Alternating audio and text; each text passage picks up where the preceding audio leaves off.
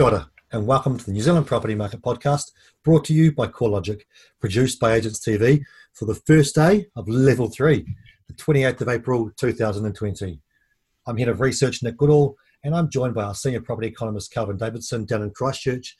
Kelvin, how are you, mate? Do you have a hankering for any specific takeaways or uh, business as usual for Level 3? Uh, yeah, very good, very good, thanks. Yeah, and um, no, nothing. I, I, wouldn't say I'm desperate for any particular type of takeaway. Um, we've been eating pretty well at, at, home, I'd have to say. But yeah, I, I did have a, a, takeaway coffee this morning, which went went down extremely well. And also, um, I, I, probably I'm I'm hang, hanging out for a little bit of fish and chips sometimes. Probably my preference, but um, but no rush. We'll, we'll get there. And, and I'm, I don't want to. I, I want to first see, I guess, what the queues are like. That'll be the first thing. Um, but yeah, going well. How about you? Are you uh, going to satisfy that KFC urge today? Not today, not today. I think yeah, we're you know I'm I'm happy I'll be able to get it again. And there's a few other cool restaurants, you know, Italian and uh, Malaysian restaurants I'm keen to get to in Wellington. But um, like you say, happy to wait, wait and see how the queues pan out, what the time's like, and and yeah, but nice to have the option as opposed to just knowing that you've got to have to cook something in the house and drag something out of that freezer some night. So yeah, good to have the option, but I won't be rushing into there. We'll let that to the to the real keen beans out there. Hmm. Um, hey, before we get into usual and everything COVID nineteen, related. I just wanted to mention our quarterly economic and property market update, which we did publish last week. Um, you know, I'd say it's arguably the most comprehensive report covering everything to do with the property market, and and it really is the perfect reference document or even educational tool. Um, for anyone connected to the property market. And of course, it's free. So just want to let everyone know to head along to the website and download it. Kelvin, um, of course, the content pretty much full, fully predates COVID 19 world um, that we're in now. But when you were writing it, I wondered, you know, what the two couple of key insights maybe you pulled out worth noting?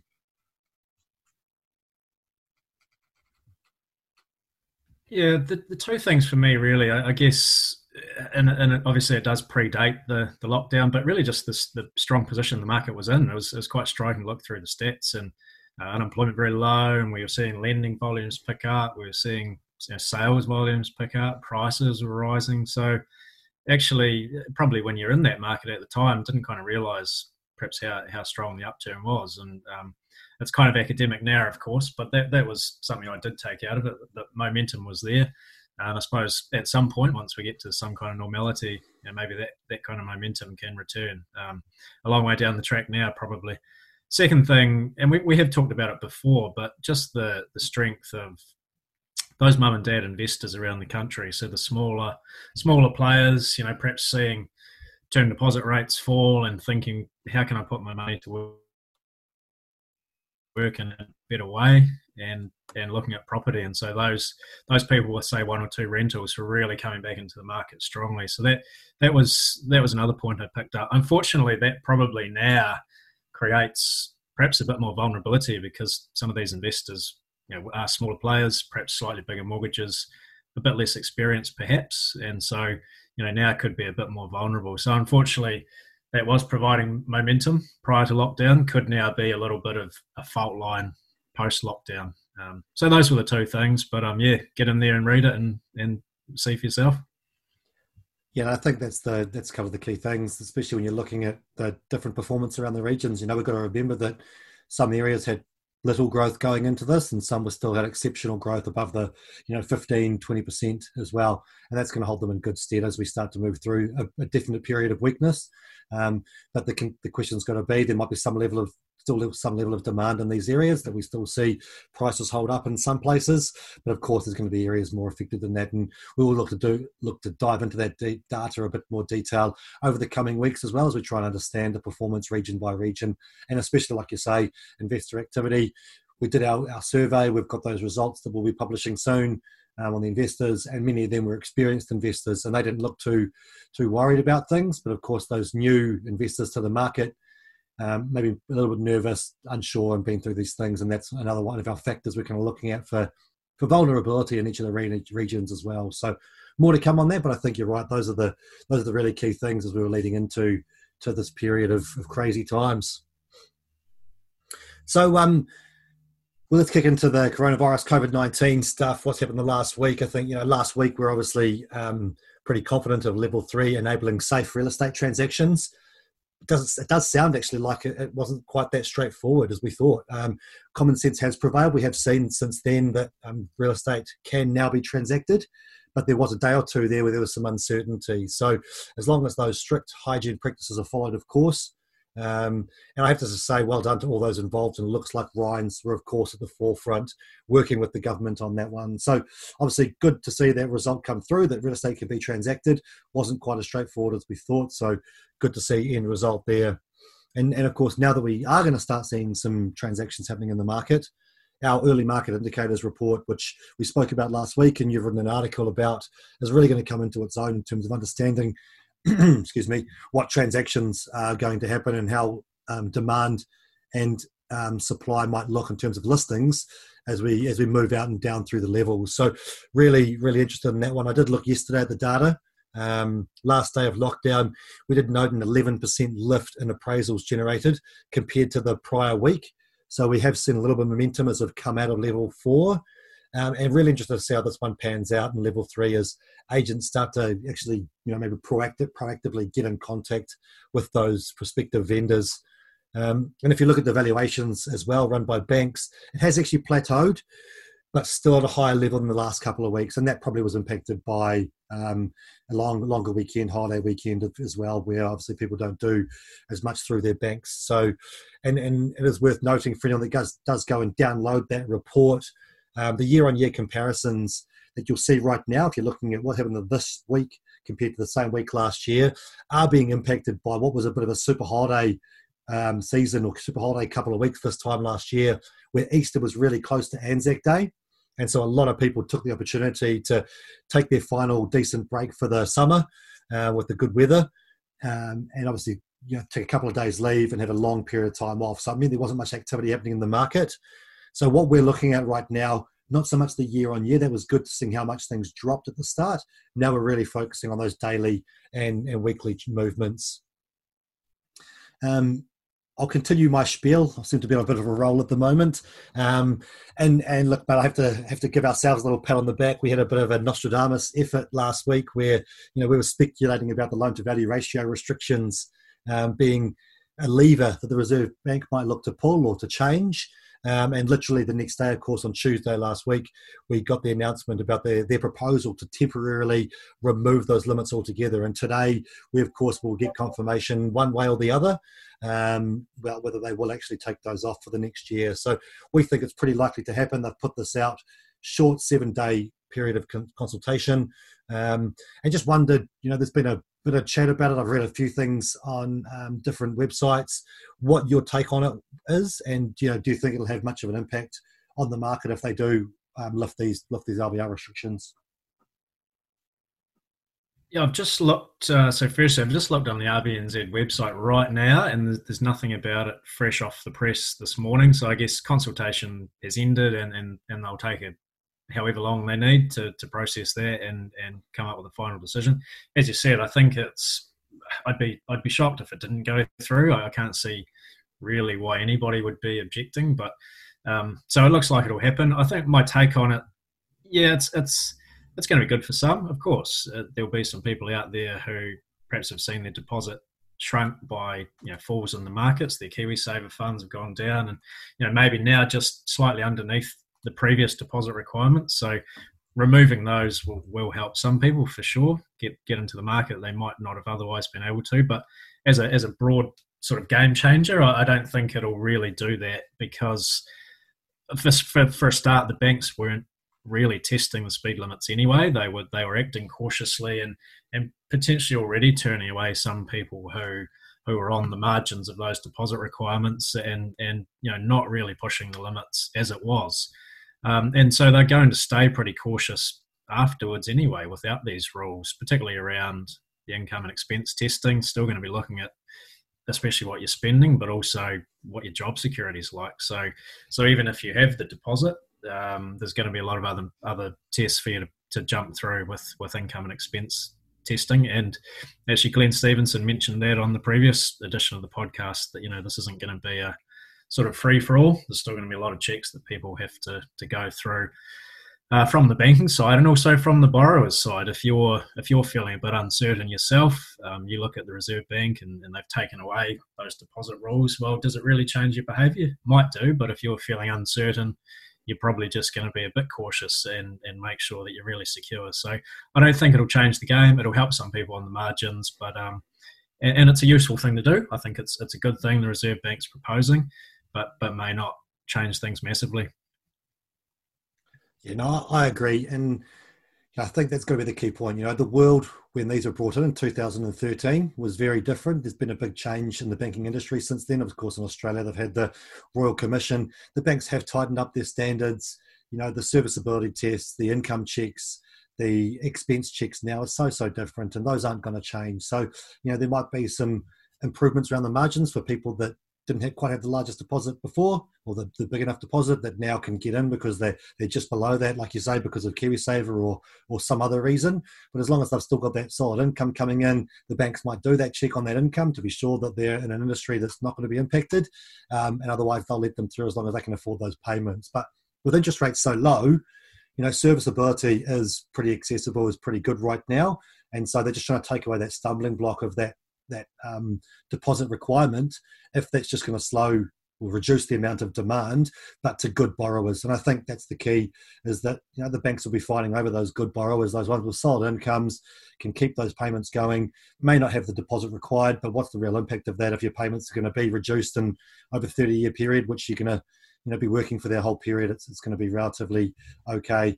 And I just wanted to clarify a few points. There was obviously there's always stuff written about all these things when they come out, and there was some chat about why the Reserve Bank brought these in um, in 2013. And I think it's clear that yes, of course, you know, partly they thought it would reduce demand, and that would have some downward effect on prices. Didn't really happen too much, but overall, the reason for that was that they wanted to slow down prices for the purpose of improving our financial stability right from the start. They said that right from the start, clarity. If a downturn happened, if we've got too many people with a low deposit, that's going to put our system at risk, both our banking and our economic and financial system. And so we want to shore up that base. And that's certainly what's happened for a long period of time. And it's worth noting that, you know, we didn't see much of a downturn at the start of 2019, like parts of Australia did, probably because of all these prudent measures that have been in place for so long since 2013. While we saw Sydney and Melbourne prices drop considerable way, we didn't see that happen in New Zealand. And part of that was because our lending practices have been um, a bit more prudent and stringent over that period of time. Other factors as well, don't get me wrong, but it's worth noting that, that you know, we could probably give credit to the LVRs that we didn't see a significant drop away last year, only a flattening or minor drop in places like Auckland. So, got to give credit where it's due, and I think that's that's got to be down to that those sensible measures put in place in 2013. Another part of that was, you know, that it, it took away the first home buyer market and especially places like Auckland were impacted, and um, that's simply not true either. And, and, you know, it's, it's it's really fresh in my mind because we we created the buyer classification series in 2013 because the LVR limits were proposed, and everyone said it's going to kill the first home buyer market. Yet no one measured the first home buyer market, and we went through that exercise using the LINZ title transaction data to classify every single purchase in the market to a first home buyer multiple property owner, someone that moved house, um, a re-entry into the market, you know, cash buyers. We could look at all this stuff. And what we found was, yes, first home buyers did see a, a hit to their activity. The share of sales going to first home buyers nationwide dropped from about 22, 23% to 19, 20. So it was a 2 or 3% drop nationwide. And it was similar across most of the main centres, including in Auckland. But what we've seen in the intervening years since 2014 has been a gradual increase in first home buyer presence once again. And as we've noted in the presentations we've done and, and, the stuff we've put out there, there's some good reason for that. First home buyers have adjusted their expectations in the market. They've been able to withdraw increasing KiwiSaver funds, and they have at times used the bank of mum and dad to help them out with that deposit too. So, while of course it creates this extra stumbling block, those first home buyers who want to get in the market, looking long term, probably got good income, you know, they find a way to get their deposit or adjust their expectations to to make sure the deposit requirement is as low as possible, so they can get into the market and buy that first home to ensure they're paying a mortgage rather than rather than rent. So, you know, I just want to clarify a few of those points in case people did see some of the um, information out there. Um, and that's certainly, you know, that's certainly our take on it. And I did speak to um, a journalist uh, on Friday about it, so that some of that stuff might be published this week too. Almost sort of ties in with maybe a bit of a, a rant of the week there, me going off like that. But um, yeah, that's that's that's probably me just reinforcing some of the points you made there. I want to touch on um, a few other bits of macro data then, Kelvin. Um, we did get inflation data out, and I know again this is pre-COVID stuff, and also some credit card spending data as well. So, from your perspective, what insights did you get from those? Uh, so the inflation figures, well, again, pre pre coronavirus, but the inflation figures were actually pretty pretty solid. The, well, if you can say that about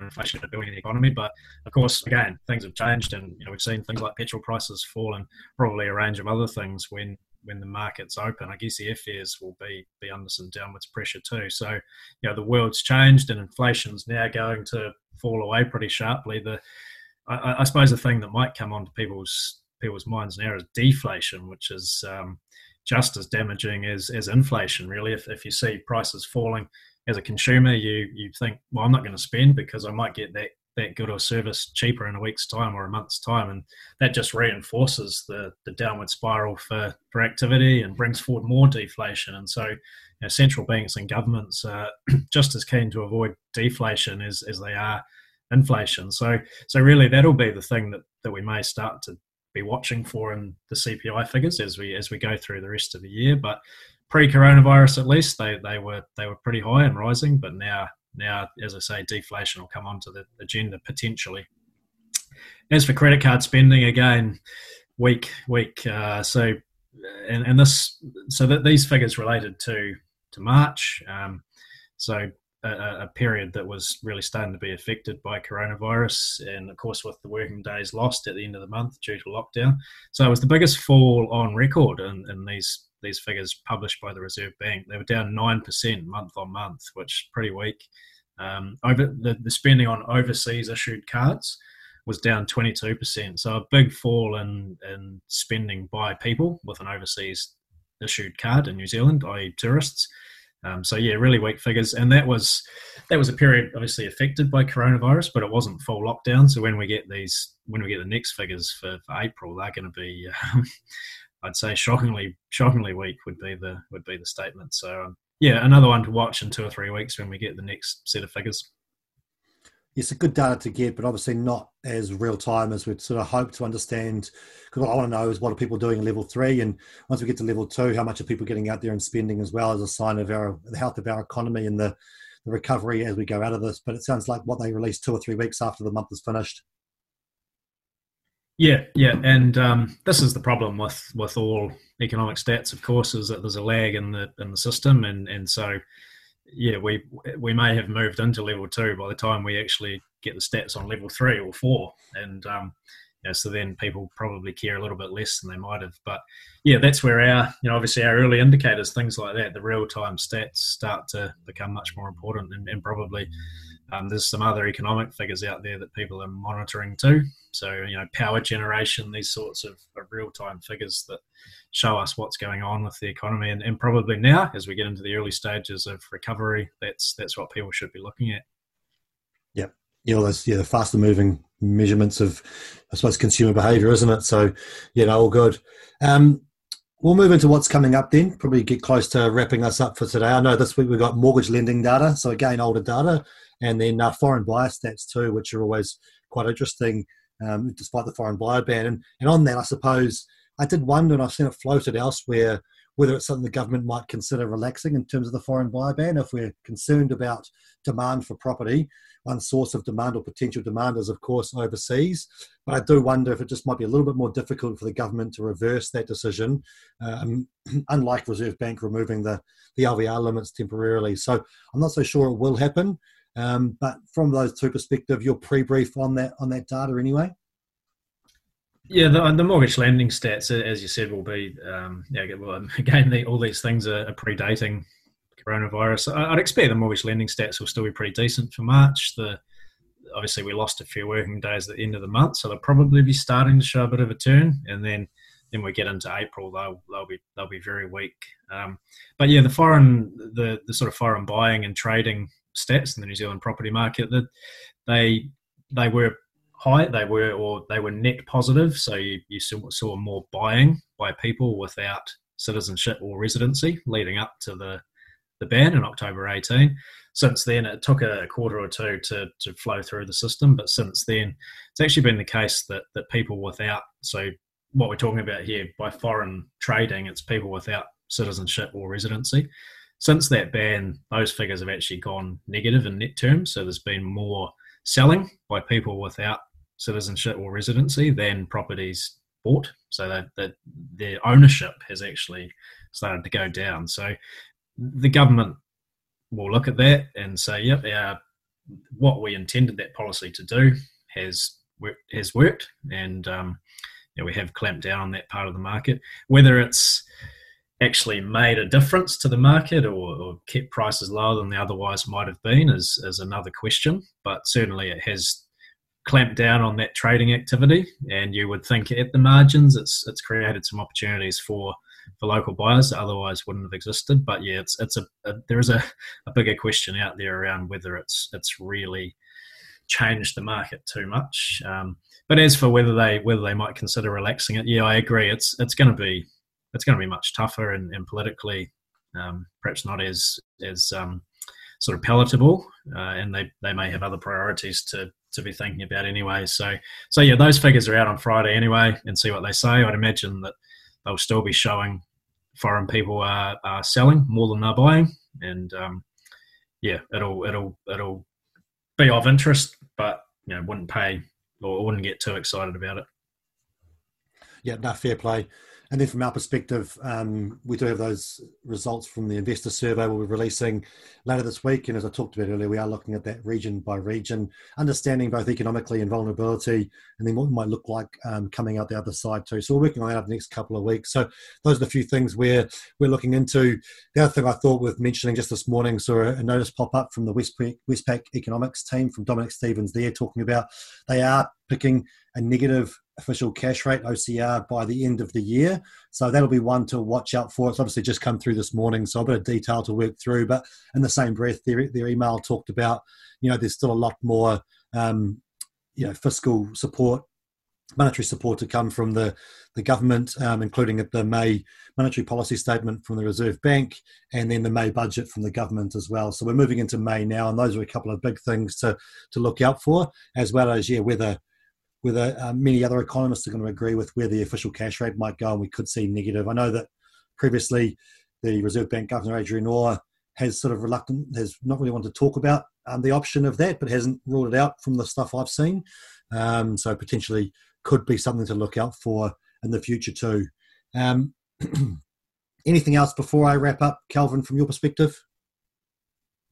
Oh, just an anecdote, I think, about the construction industry. We're, we were chatting prior to the podcast about about general business. And um, just mentioned I, I, went out went out on a quick walk this morning and there's, there's, a new subdivision going in next to where we live. And gee it was uh, it was all go. The builders were out and and back on site. So you know looks like construction is is is yeah really picking up and you know back on the back on the tools. It was interesting though um, you know the way the new ways they'll have to work. You know you can see big big tubs of hand sanitizer and uh, clearly procedures for how you're supposed to access site and, and how you keep your, your physical distancing. So, so yeah, that was there'll there'll be big adjustments for, for builders, obviously, but good to see that people were back on site and getting some of this work going again. So that was cool, and hopefully that's magnified out across the country as well. Yeah, the, the few builders and traders that I know certainly sound like they've been pretty keen to get out and actually get some get doing some work as well. They're not the sort of people that like sitting around for too long doing not much. I would suggest so they'll be pretty keen to get back out there and and get out there doing the work. So yeah, it doesn't surprise me, but really good to hear. Um, that will wrap us up for today. I do want to recognise, actually, I think early on we might have had a little bit of an internet issue. My internet looked like it was cutting out, so do apologise if there was a period there where you, you might have missed something. But otherwise, just want to say thanks, Kelvin, as per usual. I know that this week you're hosting, your turn to host a podcast with a guest. So looking forward to hearing that one and not being involved in one um, this time around. So good luck, good luck with that. We'll look forward to listening to that one. Otherwise, please subscribe, rate, review us on whichever podcast player you use. Helps us to get the podcast out there so more and more people can hear us. Everything we talk about is available on corelogic.co.nz. So head along there to the research tab. And as always, please get in touch if you do have questions, anecdotes, thoughts. What are you seeing and hearing in the market? Let us know. All our contact details are available in the notes within the podcast player. Cool. Thank you very much. And we will speak to you next week. Bye.